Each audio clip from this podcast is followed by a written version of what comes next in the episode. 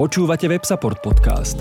Každý týždeň sa rozprávame so zaujímavými hostiami na témy výkonnostného a obsahového marketingu, podnikania v online prostredí a o dôležitých témach, ktoré vplývajú na virtuálny priestor. Predstavujeme vám ľudí, ktorí hýbu online priestorom. Sledujte nás na Spotify, iTunes a Soundcloude. Ak sa chcete zúčastniť na živo ďalšieho rozhovoru, sledujte nás na Facebooku. Dobrý podvečer, ahojte. A vítam vás pri ďalších Tech Talks, ktoré organizuje WebSupport. A za to, že nás sledujete alebo počúvate, vďačíme mysli.digital. Moje meno je Ferovolár, som zo spoločnosti WebSupport, kde pôsobím ako Head of Server Products. A dnes nadviažeme na diskusiu s Adamom Hamšíkom. Adam je zo spoločnosti Labyrinth Labs, v ktorej je co-founder. A my sme sa s Adamom rozprávali naposledy v septembri, kedy sme preberali témy ako Kubernetes a Cloud Native.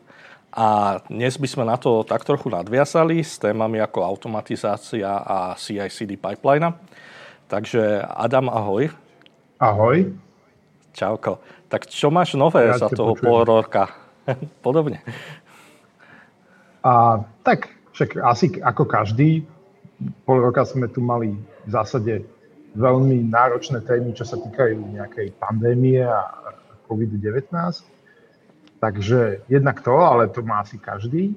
Čo sa týka firmy, tak e, rozrástli sme sa, máme troch nových kolegov, čo je pre takú začínajúcu a menšiu firmu relatívne náročné, takže e, zažívame sa, zžívame sa s nimi, učíme sa spolupracovať a tak. Takže toto nám, by som povedal, že asi taká najnovšia novinka. Super, to veľmi rád počujem. A poďme teda na tú našu dnešnú tému a to je CICD. A čo by si ty tak povedal, že, že vlastne táto pipeline alebo, alebo, alebo celé toto pomenovanie vlastne čo rieši alebo čo prináša? No, uh, ja by som akože povedal možno tak, a to je veľmi akože podstatné si uvedomiť z toho našeho skúsenosti, je, že v rámci CICD sa bavíme hlavne o, o nejakom organizovanom a automatizovanom spôsobe k releaseovaniu softvéru. A to zo sebou prináša nejaké zásadné, ako hm, by som povedal, problémy alebo komplikácie na začiatku, keď e, samozrejme som jeden hacker a potrebujem si tu nahegovať moju Node.js appku a, a nechce sa mi tuto one hrať s release procesom a, a tak. Ale to, že ja sa v nejakej forme akože uskromním a v zásade si skomplikujem život na začiatku, má pre mňa do budúcnosti veľmi ako dôležité a, a benefity. Hej, lebo keď budeme dvaja, tak aj ten druhý človek vie, ako releasenúť tú apku. Nie je to iba tým, že tu nakompe, mám nakompilovanú nejakú verziu Node.js a s inou to vlastne skompilovať nejde a podobne. Takže a ja, ja osobne vnímam tú CI/CD pipeline ako niečo, čo ma núti štandardizovať a definovať nejaký proces niečoho. Hej? A to môže byť release softwareu, ale môže to byť aj nejaká vygenerovanie nejakej machine learningovej knižnice alebo vytrenovanie nejakého modelu alebo nejaké bečové spracovanie nejakých dát. Ale vo všeobecnosti sa bavíme o nejakej automatizácii, ktorá má núti definovať nejaký jasne verifikovateľný a definovaný proces e, práce so softverom v tej časti, kedy ho chceme releasenúť. Uh-huh rozumiem. Poďme si tie skratky alebo tie písmenka trošku, trošku rozobrať. A vedel by si nám teda vysvetliť, čo, čo znamená tá CI časť a tá CD časť? Jasné, to sú také, inak poviem, vo všeobecnosti veľmi dobré testové otázky, keď hajrujete ľudí, takže to si treba zapamätať a, a reuznúť v momente hiringu. Tak e, CI preklade, zna, akože keď to rozbijeme na celé slova, tak je to continuous integration.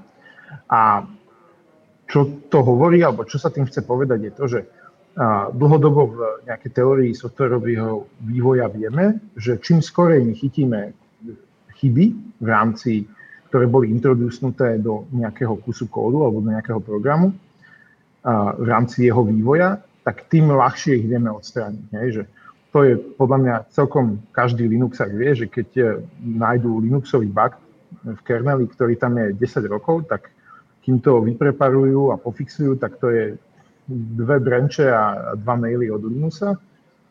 A kým ten bug v zásade sa nájde relatívne rýchlo v rámci toho vývojového cyklu, tak e, sa to dá relatívne jednoducho odstrániť. Takže tá, celá, toto je nejaká teória za tým continuous integration a, a tá prax znamená to, že a, akokoľvek a, a veľmi rýchlo potom, ako spravím nejaký commit alebo nejaký merge do môjho repozitára, kde, kde mám môj software vyvíjam, tak chcem pustiť nejaké testy alebo verifikovať, že ten software je validný. A to sa môže a samozrejme, asi každý z nás pozná takú pyramídu, kde e, na spodku sú nejaké unit testy a postupne to ide hore a hore. Tak e, práve je to o tom, že tie rôzne typy testov chceme akože v rôznych hm, frekvenciách púšťať, lebo ne, nedáva zmysel asi púšťať nejaké integračné end-to-end testy pri každom komite. Hej, že tie, tie môže trvať niekoľko hodín a môže to byť problém, ako execute v rámci toho jedného komitového window, lebo takých komitov môžeme mať behom hodiny X, ale asi dáva zmysel ich teraz raz denne v noci pustiť. To znamená, tá celková definícia je, že, že continuous integration hovorí o tom, ako chcem testovať a verifikovať, e, že ten môj software po každom tom jednom komite splňa nejaké kvalitatívne požiadavky. A chcem tam povedať, že to nemusí byť len o nejakých unit testoch alebo o integračných testoch, môže to byť aj o nejakej statickej analýze kódu. Hej? Alebo rovnako tak aj o nejakom formatovaní. Hej? Aby som vedel povedať, že halo, tento kód v zásade nesplňa nejaké naše štandardy, ktoré sme si my definovali pre náš uh-huh. program. Hej? Ako Spacey versus Study a podobne. Uh-huh. OK. A, a čo tá druhá časť vlastne? Ako je to, ako je to no, potom so samotným tým nasadením? Jasné, že každý, akože asi releasenúť nejaký package alebo vytvoriť nejaké jarko nestačí, aj keď vieme, že splňa naše definované kritéria a sme s ním v zásade v tom momente spokojní my ho chceme dostať hej, do produkcie, do devu, do testu, tak aby sa s ním aj iné naše časti a iní programátori vedeli integrovať, vedeli s ním pracovať a podobne. A o tom je to, čo sa volá, že CD. Hej. A tam sú a, dve rôzne interpretácie, ale skôr sú to ako jedna je pod množinou druhej. A jedno je continuous delivery a druhé je continuous deployment. Povieme si najprv tú, tú menšiu časť a potom si povieme tú rozšírenú časť. Tá continuous delivery hovorí o tom, a, že my chceme mať jasne definovaný proces, ktorým e, tú aplikáciu releaseujeme do produkcie alebo do prostredia, či už je to dev, test alebo produkcia, v zásade ten proces by mal byť jasne definovaný.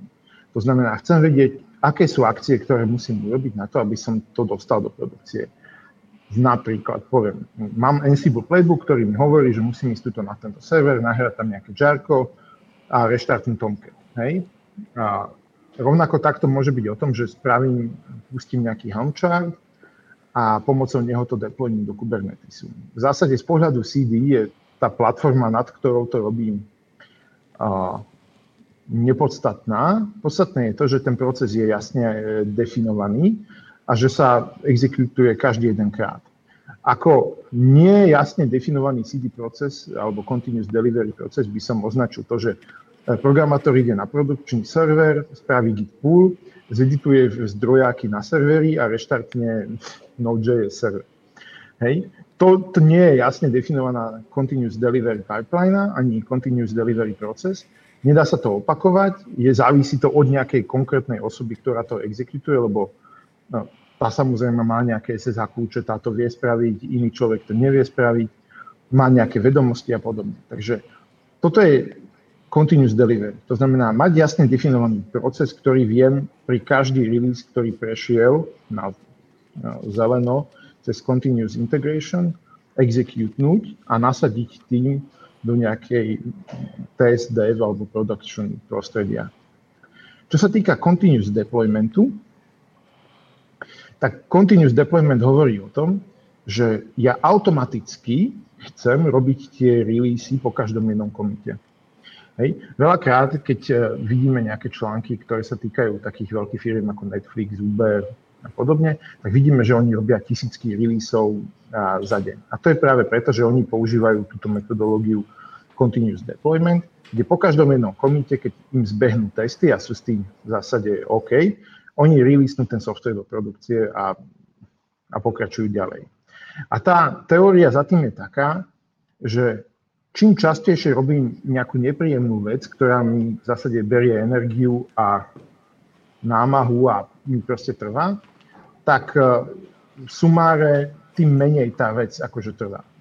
Poviem príklad, že čím častejšie upratuješ byt, tým menej ho nakoniec tie jednotlivé úseky musíš upratovať. Hej? Že keď to robíš raz za pol roka, tak ten bordel je asi brutálny. Hej? Plesne, dravce, všetko možné. Zatiaľ, čo keď to robíš každý tretí deň, tak v zásade je to jednoduchšie. A tento, akože táto analogia sa dá aplikovať aj na, na softwarové problémy. Hej? Že čím častejšie robíš nejaké nepríjemné tásky, tak eh, ten množstvo tej práce a, a množstvo tej námahy je relatívne menšie. Aj keď v sume je to v zásade väčšie, ale vieš sa s tým lepšie pobiť, keď to sú akože malé čanky. Aj keď prirodzenosť nás nutí to robiť menej často a nakoniec potom skončíme s tým, že veľa firiem skončí s tým, že neviem, release proces do produkcie trvá dva mesiace, hej, lebo proste sa im to nechce. Vyžaduje to veľkú námahu a, a majú s tým veľa problémov, tak sa im do toho veľmi ako nechce púšťať.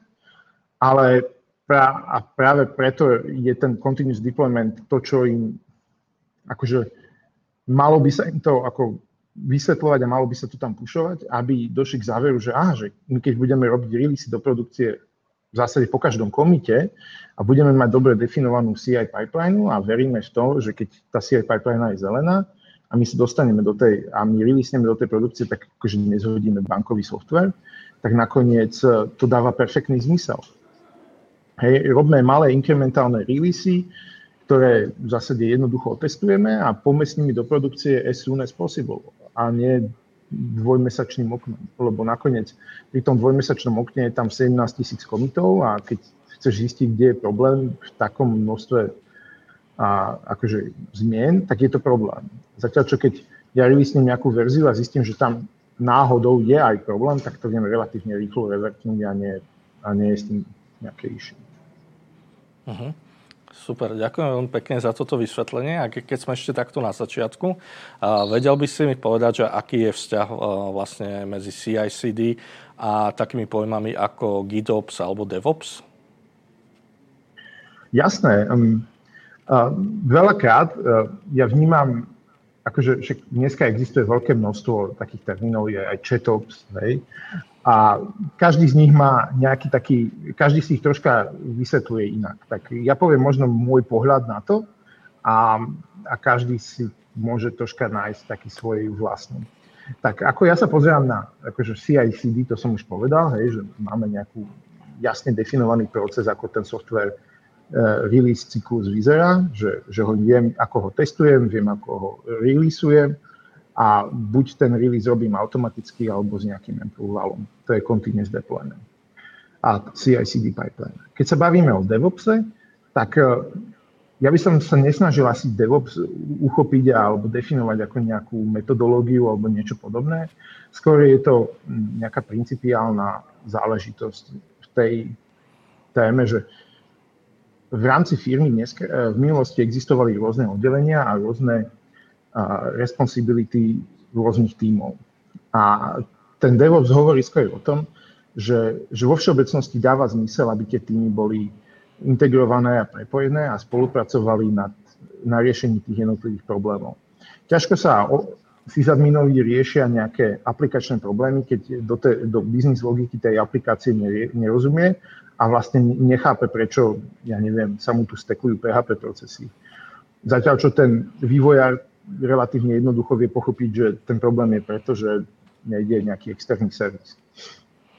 Takže a, ten DevOps ako taký smeruje k tomu, že je potreba práve búrať tie hranice medzi jednotlivými týmami, ktoré donedávna každá, každý mali svoj vlastný nejaký piesoček a z ktorej vo všeobecnosti chceme, aby tí, tí ľudia spolupracovali.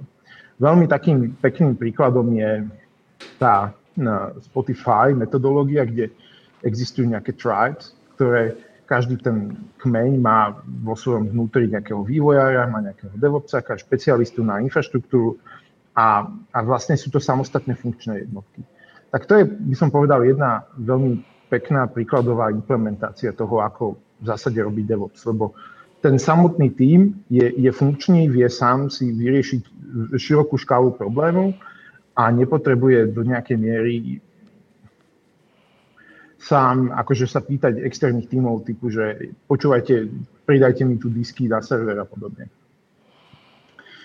A to samozrejme má nejaké aj, akože ako som už nastrelil, aj organizačné e, problémy, hej, že t- tie firmy musia aj zmeniť tú svoju organizačnú štruktúru, aby vedeli dobre fungovať v tej DevOps metodológii, ale podľa mňa to má pre nich, na, akože hlavne pre agilné rýchlo fungujúce a rýchlo sa meniace firmy svoj, výsl- uh, svoj význam a dáva to perfektný zmysel, a, aby sa to akože na, nastavilo a, a aby to fungovalo. Čo sa týka GitOps, tak uh, definícia GitOps asi by znela tak, že chceme robiť operations tak, Eh, že máme všetko, čo sa týka toho operations z hľadiska našej sysadminovskej alebo devopsadskej roboty na cloude alebo či už v Kubernetese, definované v jednom repozitári a všetky zmeny robíme v zásade cez ten repozitár. Že ja sa v zásade k mojej infraštruktúre správam ako, ako k softwarovému projektu a mám nejakú definíciu, že toto je môj, ja neviem, povedzme si terraformový kód, kde mám nejakú infraštruktúru, ja tu chcem pridať nejakú na databázu, chcem tu pridať nejakú vm alebo nejaký Kubernetisovú inštanciu, tak ja tú zmenu v zásade spravím v tom uh, gitovom kóde, uh, komitnem ju, prebehnú nad tým nejaké validácie, nejaké testy. A keď všetko vyzerá dobre, tak uh, automaticky sa tá zmena aplikuje a, a tá infraštruktúra sa dostane do toho stavu, v akom ja som ju deklaratívne opísal. Hej, že namiesto toho, že mám jednu virtuálku, teraz chcem mať dve, tak e, ona sa mi to pekne dostane do toho stavu a funguje to. Rovnako tak, ako veľmi pekným príkladom na takúto deklaratívnu infraštruktúru a de- deklaratívne services je Kubernetes, ktorý takéto zmeny robí v zásade automaticky a celý ten jeho dizajn je urobený o, o tom, že ty ako používateľ alebo Kubernetesový user definuješ infraštruktúru a a services deklaratívne a Kubernetes sa postará o to, aby to bolo aplikované v nejakej rozumnej miere a rozumnej architektúre. Uh-huh, rozumiem, ďakujem. A kedy z tvojho pohľadu, ty už si to, ty už si to povedal, že vlastne je dobre s tým zač- fajn začať hneď na tom začiatku a že v budúcnosti, budúcnosť sa ti za to poďakuje, ale, ale veľa, veľa firiem to, to, to, tak, to tak nerobí, že, že predsa len to, to buildovanie, tie procesy sú, sú buď nejak semi, semi automatizované alebo častokrát úplne manuálne, že, že kedy ti odporúča, že, že už to môže ušetriť nejaký čas a dáva to smysel? Kedy teda zaviesť CI/CD no, do firmy? Takže, keď by som mal byť ako úprimný, tak by som povedal, že čím skorej, tým lepšie. A, a, a toto heslo neviem dostatočne zdôrazniť. Keby som ho mal akože všetkými výkričníkmi a trikrát počerknúť, tak e, by som to urobil, že čím skorej, tým lepšie CICD do firmy.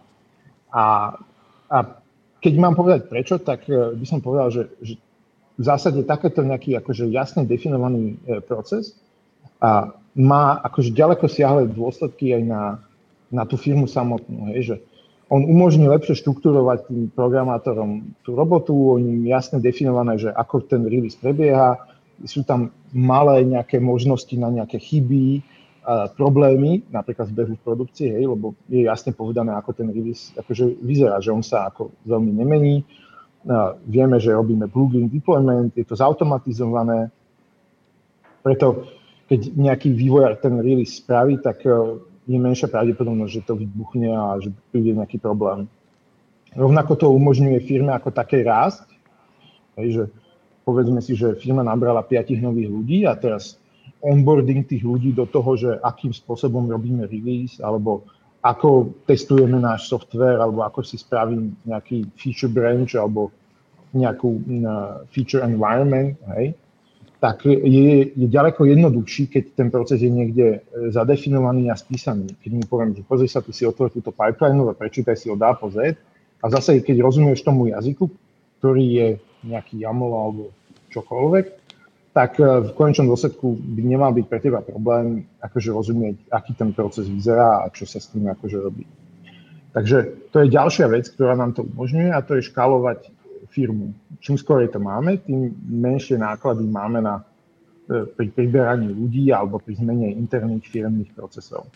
A ďalšia vec, kde nám tá CICD pipeline podľa mňa pomáha, je aj biznis v rámci firmy. Hej, že predstavme si taký jednoduchý príklad, že sme firma, ktorá akože vyvíja nejakú SaaSovú apku a všetko je pekné a máme na to CICD pipeline a nejaký salesák to predá ako on-premise, že treba ísť a niekde to nasadiť tak vďaka tomu, že my máme jasne definovaný CI/CD proces, tak vieme ísť a to exekutnúť aj uh, on-premise alebo u niekoho priamo. Čo vo väčšine prípadov, keby také niečo nebolo, bola náročná nejaká čisto neautomatizovaná práca, ktorá by mohla jednak dlho trvať a jednak um, bola, nemala by istý koniec a mohla by sa natiahnuť a podobne. Takže uh, jasne definované postupy a jasne definované procesy definitívne čím skorej. A CICD je jeden z tých komponentov, s ktorým v nejak konečnom dôsledku každý bude prichádzať do styku. Hej. Bude s nimi prichádzať programátori, tí ľudia, ktorí majú na starosti infraštruktúru, čo veľakrát sú aj programátori, ale napríklad môžu to byť nejakí devopsáci, inžinieri, SRE, čokoľvek. Takže títo všetci nakoniec prichádzajú s tou pipelineou do styku. A ja to veľakrát nazývam, že to je taký zdieľaný piesoček, na ktorom sa všetci stretnú a každý si tam robí nejaké svoje formičky, ale vo výsledku chceme, pozeráme na to, aby to bol pekný hrad. Hej? Takže je to niečo, čo podľa mňa má nejakú veľkú dôležitosť pre tú firmu a čím skôr sa tá firma s tým popasuje, tak e, tým lepšie. Uh-huh. Aké myslíš, že sú za teba také tie najčastejšie výzvy, s ktorými sa stretávaš? Je to je to adopcia tých túlov alebo nejaká zmena tej kultúry alebo prístupu tých vývojárov? No, závisí to asi v ktorom momente akože prichádzame do tej, do tej firmy alebo v ktorom momente sa táto téma akože otvára. A veľakrát, akože mali sme zákazníkov, kde tá firma mala nejaké zaužívané procesy a za, zaužívané postupy a, a bol reálny problém akože interne zmeniť tú firmnú kultúru na to, aby tie procesy akože fungovali lepšie s nejakým jasne definovaným uh, release management procesom.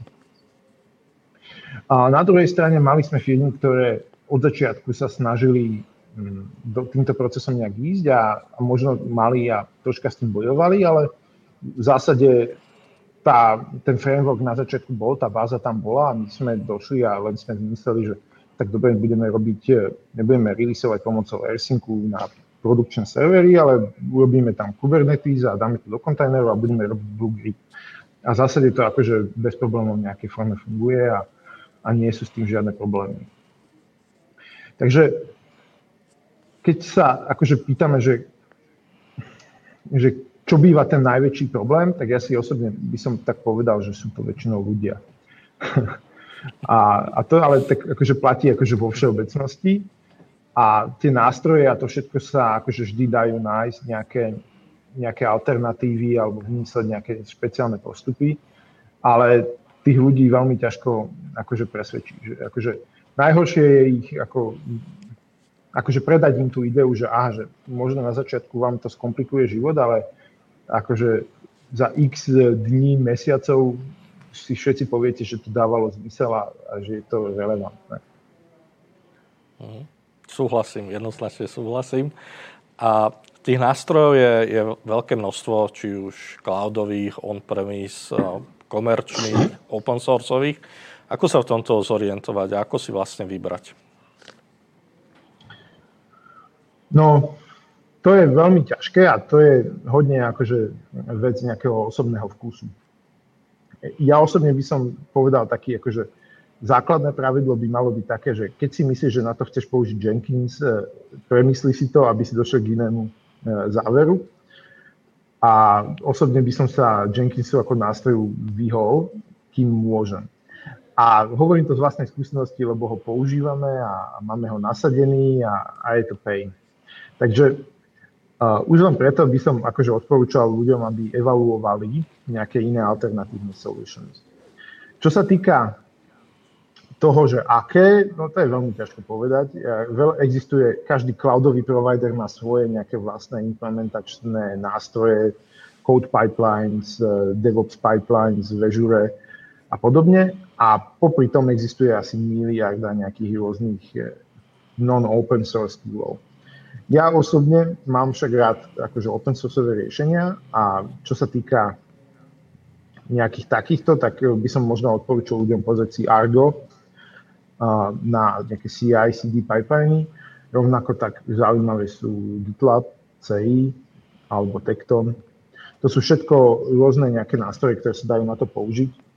A fajn výhoda týchto nástrojov je to, že sú fakt vyladené a fungujú dobre s Kubernetesom. Uh-huh. A e, je tam niečo ďalšie, na, na, na čo ty pozeráš v prípade nejak, nejaký performance alebo, alebo že, že máš nejaké skúsenosti aj s tými komerčnými projektami? Že, Mám, že, čo, používame... Že, čím sa, že v čom sa vlastne tie komerčné projekty alebo produkty odlišujú práve od týchto open sourceových? Jasné, e, mám. My používame, akože máme nasadené u niektorých zákazníkov aj tieto produkčné produkty, ako CircleCI alebo BuildKite. No a, a musím povedať, že, že ich hlavný rozdiel medzi tými hm, komunitnými je, je v cene. Ale samozrejme, oni sú vyladené a fungujú veľmi akože v zásade dobre. Keď e, človek s nimi vie pracovať a vie s nimi narábať, tak e, performanceovo to je úplne niekde inde. Ale na druhej strane človek je limitovaný tými e, skopom a vlastnosťami toho originálneho projektu. Hej, že keď potrebujem buildovať armové, armové imidže, tak to musím buď nejak ohekovať, alebo musím počkať, kým CircleCI pridá podporu armových e, strojov v mojej pipeline. Hej. Zatiaľ, čo keby som to mal v nejakom svojom klastri, tak to asi nie je nejaký zásadný problém. Ale definitívne si myslím, že ako startup a nejak, na nejaké nabúdstrepovanie funkcionalít a, a features je to úplne relevantný postup a ísť a zobrať nejaký nie open sourceový projekt ako napríklad CircleCI alebo BuildKite a použiť to na, na ako moju CI/CD pipeline. Uh-huh. A s akými typmi softveru sa najčastejšie stretávaš? Sú to nejaké webové aplikácie, sú to, sú to uh, tie Kubernetesové nasadenia alebo aj nejaké mobilné aplikácie, desktopové? No musím povedať, že od minulého, od toho septembra, keď sme sa naposledy bavili, už sme, troška sme zabrdli aj do nejakých serverlessových solutions, aj nejak, troška sme sa hrali s nejakými big data deploymentami. Takže relatívne taká široká spektrum nejakých aplikácií a nejakých e, rôznych implementácií, čo vidíme. Čo sa týka toho, že aké tie apky sú a aké majú požiadavky, Veľakrát to je skorej principiálne veľmi podobné, že, že chceš zabezpečiť, aby tá aplikácia, ja neviem, pri mobilnej appke e, videla na kompatibilnú verziu nejakého API servera. Že, že nemôžeš urobiť to, že zostrelíš všetky verzie staré a naštartuješ novú, lebo tá aplikácia staršieho klienta sa s ňou nevie rozprávať. Takže to sú tiež nejaké také akože veci, ktoré tam musíš riešiť a nejak manažovať musíš napríklad si dať bacha, že keď mám dneska deployment, ktorý má 100 replík v Kubernetese, tak si musím pekne dať pozor na to, aby keď budem štartovať nový deployment v rámci Blue Green deploymentu, tak som ho naštartoval so 100 jedna replika mi aspoň, nie zo 60, lebo ten spike môže vygenerovať nejaké, nejaké problémy. A čo sa týka mobilných apiek, tak veľmi zaujímavá, zaujímavá vec je, je buildovanie samotných mobilných apiek. To znamená, ako reálne exekutovať tie aplikácie tak, aby som si vedel vybudovať iOS appku, aby mi to fungovalo a podobne. Uh-huh. Vieš o tomto povedať niečo viacej? No, hej, a, a, a má to svoje nejaké úskalia, hej. A my sme to, akože my to v zásade riešime na Amazone a tam e, sa pozeráme na to, že akým spôsobom chceme buildovať nejaké iOS appky pomocou Unity. A troška akože cenovo to vychádza veľmi, veľmi v neprospech akože public cloudu, hej. Je to asi spôsobené aj nejakou licenčnou politikou Apple, ktorú človek musí platiť za... Či používam Applecký server jednu minútu alebo jednu hodinu z toho dňa alebo celý deň, tak stále platím za 24 hodín licencie, čo hodne predražuje tie servisy a servery. Takže a sú tam nejaké problémy a nejaké issues a snažíme sa vymyslieť, ako je, aký by bol nejaký ideálny postup, ako to v nejakom spôsobe manažovať. Asi nakoniec skončíme s nejakým fyzickým hardwareom. Uh-huh. Jasné. Ďakujem. A čo sa týka počtu releaseov, ty si na začiatku spomínal, že áno, tie veľké firmy robia tisíce releaseov za deň. A s akými číslami sa stretávaš ty? Tak ja sa stretávam štandardne, väčšina našich klientov má nastavené nejaké to release okno, dajme tomu raz za týždeň, s tým, že sa to deje niekedy na začiatku a v rámci toho pracovného týždňa sa riešia nejaké bugfixy a tak. Takže akože dobrý release, ktorý nemá žiadne chyby, je iba raz za týždeň a taký, ktorý je taký, nazveme to, viacej bugový, tak ten sa releaseuje, dajme tomu, dvakrát, trikrát. Uh-huh. A čo sa týka tých uh, samotných nejakých komponentov alebo súčastí, z ktorých sa tá CI/CD pipeline skladá, tak ty si, ty si spomenul nejaké testy, ne, nejaký Git. Uh, čo ešte tam môže byť? Uh, ja som sa napríklad stretol s nejakými skenermi kódu, nielen z pohľadu testovania, ale aj nejakej bezpečnosti. Čo ešte všetko sa tam dá pridať? Presne, to si, to si presne povedal akože zaujímavé také pointy. A keď môžeš napríklad skenovať ten kód voči nejakým e, takým e, akože vulnerabilities, hej, nebezpečným časťom kódu, kde môže byť problém, to sa nazýva tzv. statická analýza. Hej, že ty vieš robiť to, že sa pozrieš na ten program a, a vieš vyhodnotiť, že toto sú nejaké tie tradične potenciálne chybové oblasti Hej, každý, kto si niekedy spúšal, spúšťal a, a hral sa s, akože s kompilovaním nejakého programu v C na Linuxe, vie, že keď pustil configure make, tak e, v nejakom bode mu to mohlo vyhodiť nejaký error, hej, že aha, že accessuješ uh, nedefinovanú variable alebo snažíš sa dvakrát spustiť free a podobne. Takže to je nejaká akože forma testovania alebo analýzy toho kódu na to, aby si zistil, že či je či je dobrý a či, nakoľko je kvalitný. Rovnako tak, veľmi taký zaujímavý, zaujímavý model alebo spôsob fungovania a testovania softveru. Dneska sa to akože dostáva do, do nejakej ako popularity je fazovanie. Hej? A teda zoberieš si software a, a ty do ňoho úplne dávaš v zásade, keď máš nejaký program, ktorý očakáva nejaký vstup na, na či už ako argumenty alebo čokoľvek, alebo napríklad si otvorí nejaký obrázok na disku a prekonvertuje ho z JPG do PNG, tak e, veľmi zaujímavý systém na to, ako ten obrázok alebo ten program testovať je, že ty budeš v zásade generovať náhodný junk do tých obrázkov alebo do tých akože fajlov a budeš pozrieť, ako ten program funguje.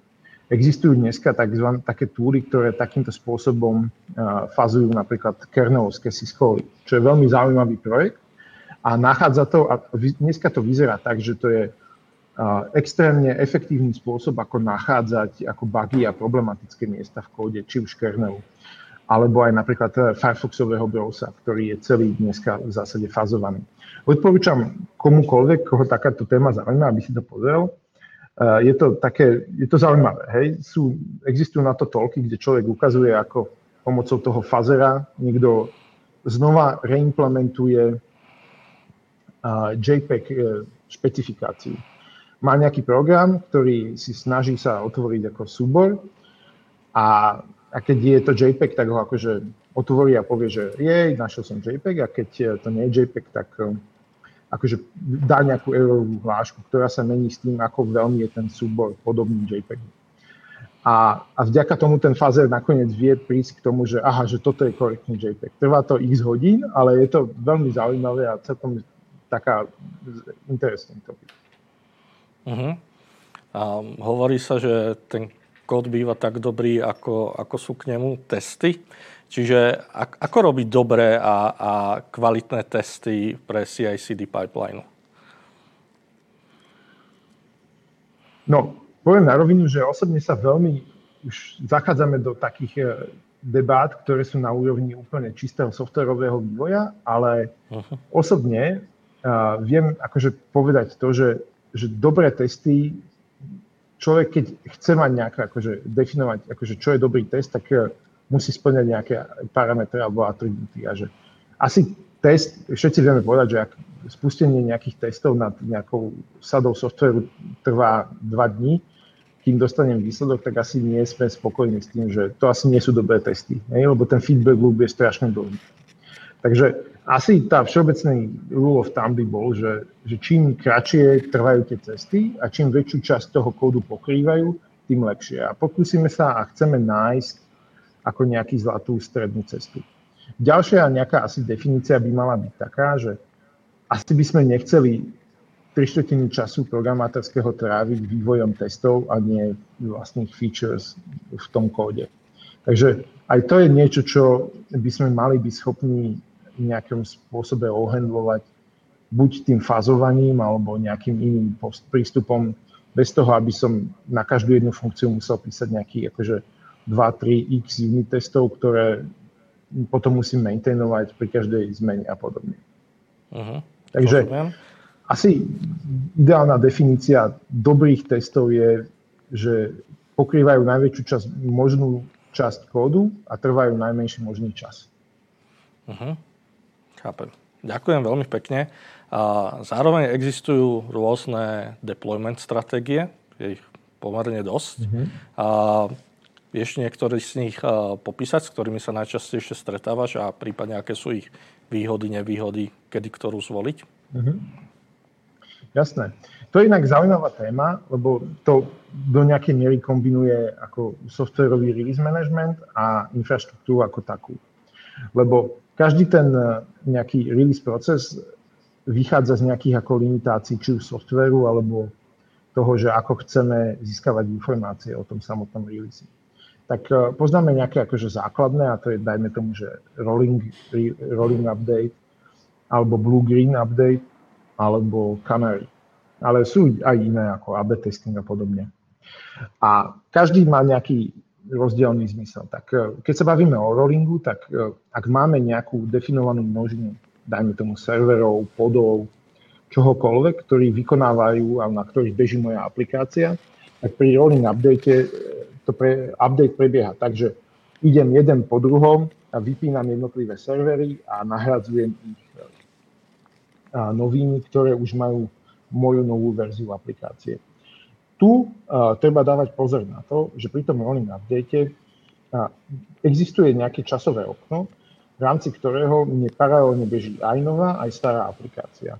Ak ja, a ak ja mám nejakého mobilného klienta alebo mám nejakú nejaký frontend, ktorý môže byť nejaká reaktová javascriptová aplikácia, tak ten e, frontend musí byť schopný fungovať aj so starým API, aj s novým API. Takže to je niečo, čo, e, na čo si treba dávať pozor a s čím treba rátať v momente, keď si povieme, že ideme vo firme implementovať rolling update.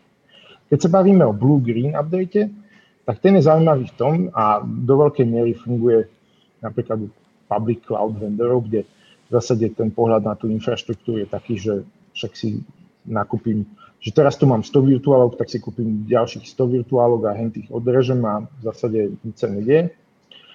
Čo môže byť problém, keď mám nejaké malé datacentrum alebo pár serverov. Ale ten Blue Green funguje tak, že ja si spravím vedľa mojej existujúcej produkcie Green Deployment, ktorý je úplná kópia tej predchádzajúcej produkcie, toho Blue Deploymentu, až na to, že tam je nová verzia mojej aplikácie. V rámci tohto procesu vytvárania toho druhého deploymentu ja môžem urobiť to, že na databázou spustím databázové migrácie alebo proste spravím akékoľvek nejaké zmeny, ktoré vyžaduje ten nový deployment na to, aby dobre fungoval a v nejakom momente ja switchnem nejaký load balancer alebo nejaký, nejaké DNS tak, aby ukazovalo na ten nový deployment. A od toho momentu fungujem priamo iba s ním a ten starý môžem časom odmazať.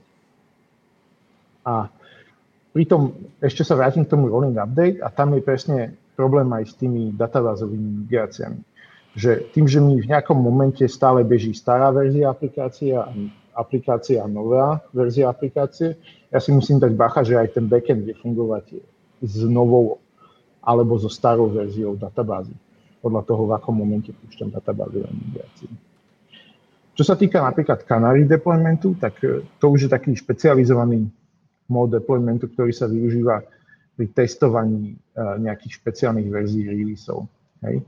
Keď, vieme si to predstaviť tak, že v nejakej forme updatenem len tretinu serverov a pozerám sa, že aký napríklad feedback je od userov, alebo či tam nie sú nejaká zvýšená, e, zvýšený počet errorov, ktorý, ktorý by mi akože indikoval, že je nejaký problém v aplikácii.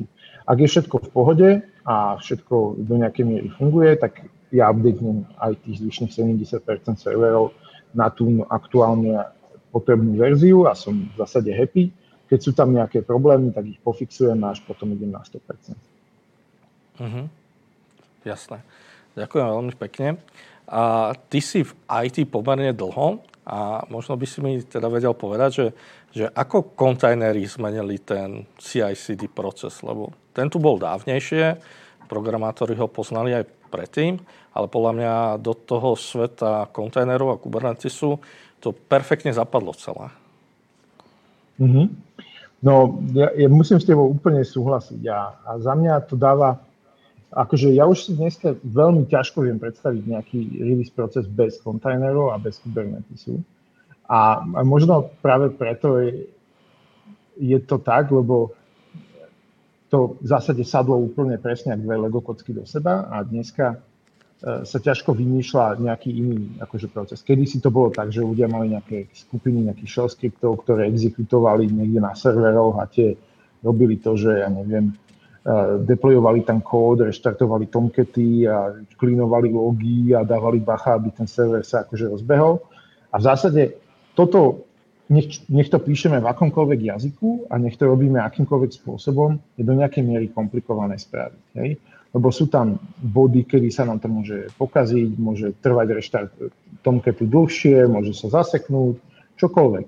A handlovanie tých akože milióna nejakých akože possible akože outcomes a errorov je v zásade veľmi komplikované. Takže každý do nejakej miery implementoval svoj nejaký e, verifikačný mechanizmus na to, ako reštartnúť aplikáciu a to mohlo byť do nejakej miery zložité, viac či menej, ale, ale bol to komplikovaný proces a, a preto to dlho trvalo a bolo to v zásade veľakrát odsúdené na nejaké chyby a problémy.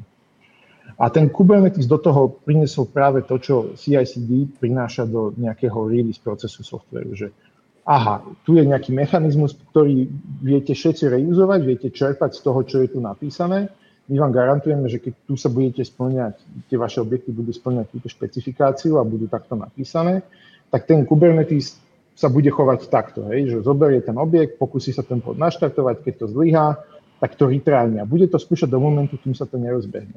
Ak vy máte nejaký problém v tom kontajneri, čo je úplne OK, tak uh, viete si tie logy nájsť, takýto je mechanizmus na to a keď tie, ten problém odstránite, tak všetko sa rozbehne tak, ako má. Takže toto je úplne super v tom, že, že naraz nielen máme ten release proces štandardizovaný, ale aj tú prácu s tou infraštruktúrou máme štandardizovanú a ľahko sa nám s tým robí. Keď sa pozrieme napríklad na, na to, že koľko problémov kedysi bolo s releaseovaním nejakých aplikácií, hej, a to sa bavíme dneska o tom, že ja mám nejakú aplikáciu, potrebujem tam vybuildovať CSS, potrebujem tam vybuildovať JavaScripty, každá si potrebuje stiahnuť nejaké svoje závislosti, potrebujem si tam stiahnuť nejaké vendor lipky do PHP, Ruby, whatever. A, a je s tým problém. Tak nakoniec tie kontajnery nám umožňujú toto všetko zabaliť a mať to v nejakom jednotnom imidži, ktorý prešiel nejakým tým verifikačným CI procesom a vďaka tomu viem, že, že je to akože koherentné a správne. Hej, že keď niekto by aj spravil nejakú chybu pri tom release tej aplikácie a tak ďalej, tak tento môj konkrétny imidž je otestovaný. Nemôže sa stať, že nejakom bode mám, uh, ja neviem, zle, defin, zle definovanú alebo zle loknutú verziu nejakej knižnice a v rámci updateu 100 serverov sa mi stane, že na 50 mám jednu verziu a medzičasom niekto releaseol novšiu a na tých druhých 50 mám chybovú verziu. A potom debaguj, že čo je vlastne zle, keď to 50% funguje a 50% nie. A z môjho pohľadu mám rovnakú verziu aplikácie nasadenú na serveri. Takže tie kontajnery definitívne do toho priniesli také uh, dobré postupy a umožnili nám ten celý proces jednoduchší. Uh-huh, ďakujem. A neviem, či konkrétne s, tou, s tým, čo, na čo sa chcem teraz spýtať, sa aj ty stretávaš, ale tak plynulo mi to na to nejak, nejak nadvesuje, že, že mm, OK, nasadíme to, robíme nejaké releasy, ale zároveň je požadovaná nejaká, nejaká kvalita niečo, že, že aby sa tam proste a, nedával nejaký bullshit, nejaké jednoduché, triviálne úplné smeny, že, že, že a, existujú nejaké metriky alebo odporúčania, čo sledovať, že, že mám to dobre nastavený ten proces? Mm-hmm. No, v zásade e, sú asi dva pohľady na to a ja poviem ten jeden, ktorý je taký skôr infraštruktúrny a potom môžeme si povedať aj to, čo sa týka skôr toho release procesu ten eh, infraštruktúrny pohľad na to je skôr taký, že eh, pri každej tej aplikácii, ktorú bežíme v produkcii, sa my snažíme identifikovať nejaké eh, service level objectives. To znamená nejaké metriky a nejaké údaje, ktoré nám hovoria o tom, že tá aplikácia funguje správne, že nemá žiaden problém a že tí usery sú v zásade servovaní tak, ako by sme očakávali. Hej? A to môže byť hoci čo od, ja neviem, od výšky latencie jednotlivých requestov, ktoré padajú na tú aplikáciu po ja neviem, zaplnenie queues, keď sa jedná o nejakého konzumera alebo čokoľvek. Čo však akože chceme zamedziť je, že spravíme nový release a, a my v zásade nevieme, že tí usery dostávajú 500-kové erory alebo že uh, sa mi plní túto queue, lebo môj konzumer akože v zásade nebeží. Takže každá aplikácia by mala mať identifikovaný takýto set nejakých metrík alebo dát, ktoré, v rámci ktorých my ako robíme alerty a, a, a alertujeme nejaký tým, či už programátorov alebo nejakých SRE, aby v prípade toho, že tá aplikácia je dole, vedeli ako zareagovať. A samozrejme, akože nájsť a definovať tieto Service Level Objectives alebo SLOs je relatívne náročné a, a vyžaduje si to svoj čas. Akože asi sa vieme zhodnúť, že existuje nejaká sada, ktorú plus minus vieme definovať asi vo všeobecnosti, keď sa bavíme o nejakých restových APIčkách alebo restových alebo HTTP aplikáciách. Ale nakoniec, tak či tak, e, každá tá aplikácia bude mať nejaké svoje špecifika. Keď sa bavíme o tom, že spravili sme release, tak toto je to, čo by som sledoval, aby som vedel identifikovať, že tá aplikácia je dobrá a že funguje po tom release a, a že nie je tam žiaden problém. Keď sa bavíme o tom, ako e, merať alebo vyhodnocovať kvalitu môjho CI-CD pipeline alebo ako uh, veľmi, aké sú metriky, na základe ktorých povedať, že, že ten celý proces je nastavený dobre, tak by som sa možno pozeral na to z pohľadu CI, že aký mám napríklad test coverage. Že koľko, eh, koľko moje testy eh, akože otestovávajú kódu. Existujú na to spôsoby, ako také niečo vypočítať a ako napríklad zistiť, že ja neviem, 90% mojej aplikácie si pretestovávam alebo 25. Eh, hej? To je niečo, čo je akože relevantné pre mňa, aby som vedel, že za akou veľkou pravdepodobnosťou viem povedať, že tá aplikácia je dobre otestovaná a bude fungovať predtým, než ju nasadím.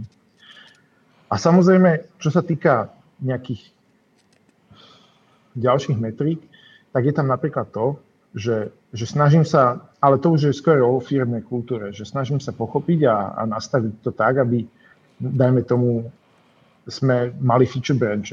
A v prípade, že mergeujem feature branch, tak sa bavím o nejakom zmysluplnom množstve kódu. Hej. Aby asi robiť do produkcie pri whitespaceových zmenách v README nedáva zmysel a je to akože úplne zbytočné, lebo či nech máme tú CI/CD pipeline vyladenú akokoľvek, vždy tam bude nejaký akože error a priestor na nejakú chybu a preto je vhodné asi takéto veci minimalizovať. Ale uh, tomu sa dá vyhnúť aj nejakým, ako, dajme tomu, uh, review procesom alebo podobne. Mm-hmm. Ďakujem veľmi pekne. A moja posledná otázka, než sa pustíme na otázky od divákov, je, že, že dobre, predal si mi to, chcem s tým začať, páči sa mi to. Aké sú tvoje odporúčania, že kam by mal ísť smerovať moje prvé kroky, alebo že čo by som si mal určite pozrieť, prečítať, s kým by som sa mal baviť o tom? Mm-hmm. Tak uh, asi osobne by som ti povedal, že, že všetko to závisí od tvojej pozície. Ak si CTO, tak uh, zvolaj meeting a povedz, že to chcete robiť a, a v zásade tvoji programátori a tvoji admini sa s tým už v nejakém momente akože popasujú.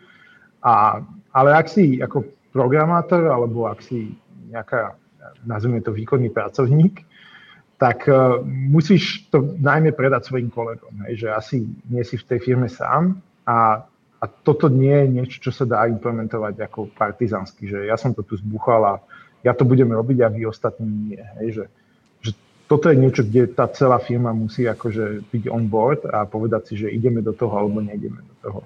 A keď už teda tých kolegov si na to zlanáril a tým si to tiež predal a oni sú s tým v zásade OK, tak asi nemám nejakú konkrétnu akože linku, že neexistuje tu asi že niečo ako, ja neviem, že 12 factor apps, že a toto si naštuduj a vieš písať akože dobré apky, ale vo všeobecnosti asi by som začal postupnými nejakými krokmi. Pozrel by som sa na to, ako dneska ten release proces funguje. To asi treba obchodiť všetkých nejakých starých adminov vo firme a, a nejakých koderov a s nimi sa porozprávať a skúsil by som to nejak ako formalizovať a, do nejakej postupného nejakého chartu, hej, že dneska spravím toto, keď chcem spraviť release, tak robím toto. Takto pustím testy, takto pustím, toto musím na to aplikáciu urobiť, aby bola production ready, takto ju dostanem do produkcie a, a toto musím urobiť, keď už to je v produkcii.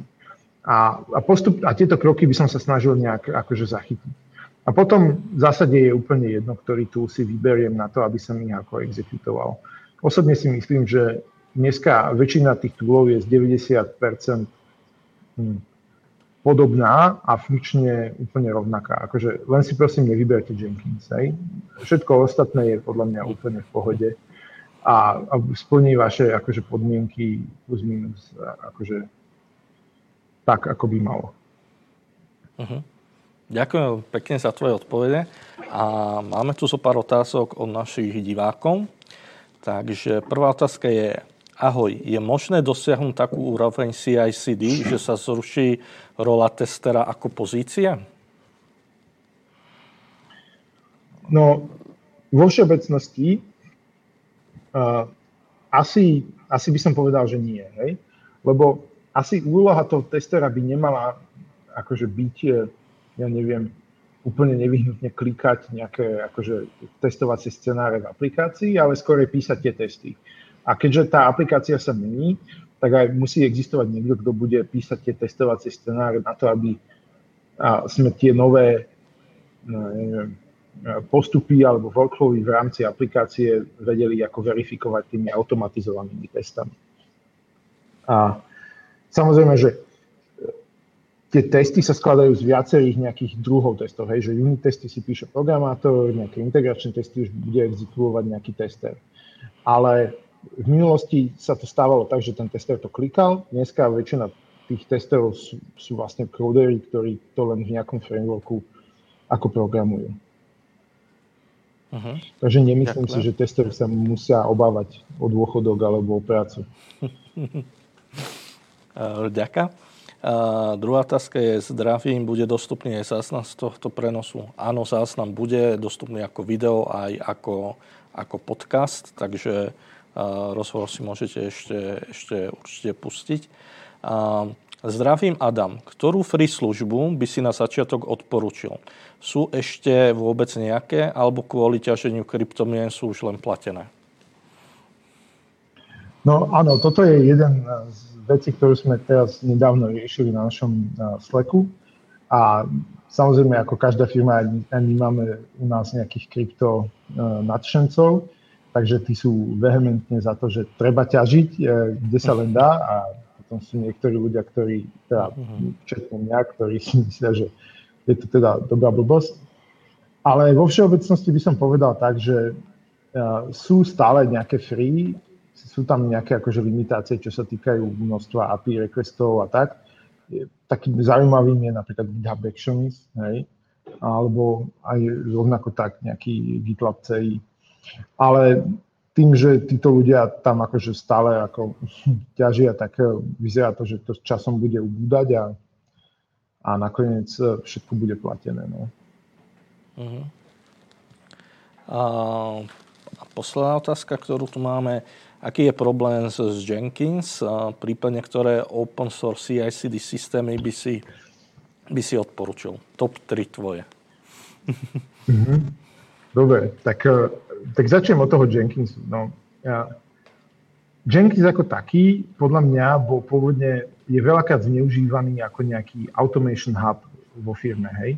Tam, kde sme my videli e, nasadený Jenkins, tak to bolo spravené tak, že ľudia si tam vyklikávali nejaké e, názvy branchov, z ktorých chceli spraviť releasy a potom nejaké akcie také tie, že typicky, že chceš spraviť release, chceš vyklínovať temp, priečinok chceš vybudovať kešku a tam si človek pozaklikával, čo chce a na základe toho sa niečo exekutuje. Dneska Jenkins ako taký podporuje tzv. tie Jenkins fily, čo sú nejaká definícia pipeline v nejakom skriptovacom jazyku Groovy. No, problém s tým celým je taký, že, že to, ako je to implementované a to, ako je to spravené, je veľmi neohrabané a nakoniec ten Groovy, ktorý tam je, ani nie je groovy, takže ty keď si chceš napísať nejakú akože funkciu alebo metódu, tak um, keď si ju napíšeš akože v originál groovy, tak není 100% garancia, že to reálne pobeží aj v Jenkinse. Ale aj keby to teda, toto bol problém alebo nebol, tak uh, celkovo ten Jenkins je taký veľmi neohrabaný a, a je vidno, že, že to je software, ktorý bol napísaný dajme tomu uh, v minulom tisícročí, lebo to asi bolo pred 2000 rokom. A má už svoj vek. A, a ja chápem, že vývojári sa ho snažia niekam tlačiť a, a postupne sa niekam hýbe, ale je to veľmi pomalé a podľa mňa to v zásade zaspalo dobu. Uh-huh. No a tie tvoje odporúčania teda? Aha, aha, to som zabudol. Tak e, osobne by som povedal GitLab CI, uh, Tekton a Argo CD. Adam, ďakujem veľmi pekne za, za zodpovedanie otázok, aj za super, zase prínosný, prínosný rozhovor a množstvo informácií. A dík moc teda, nech sa ti darí, nech firma rastie, nech máte super zaujímavé ďakujem, projekty, ďakujem. Na, na ktorých sa vyšantíte a ja dúfam, že zase si niekedy dáme updateík.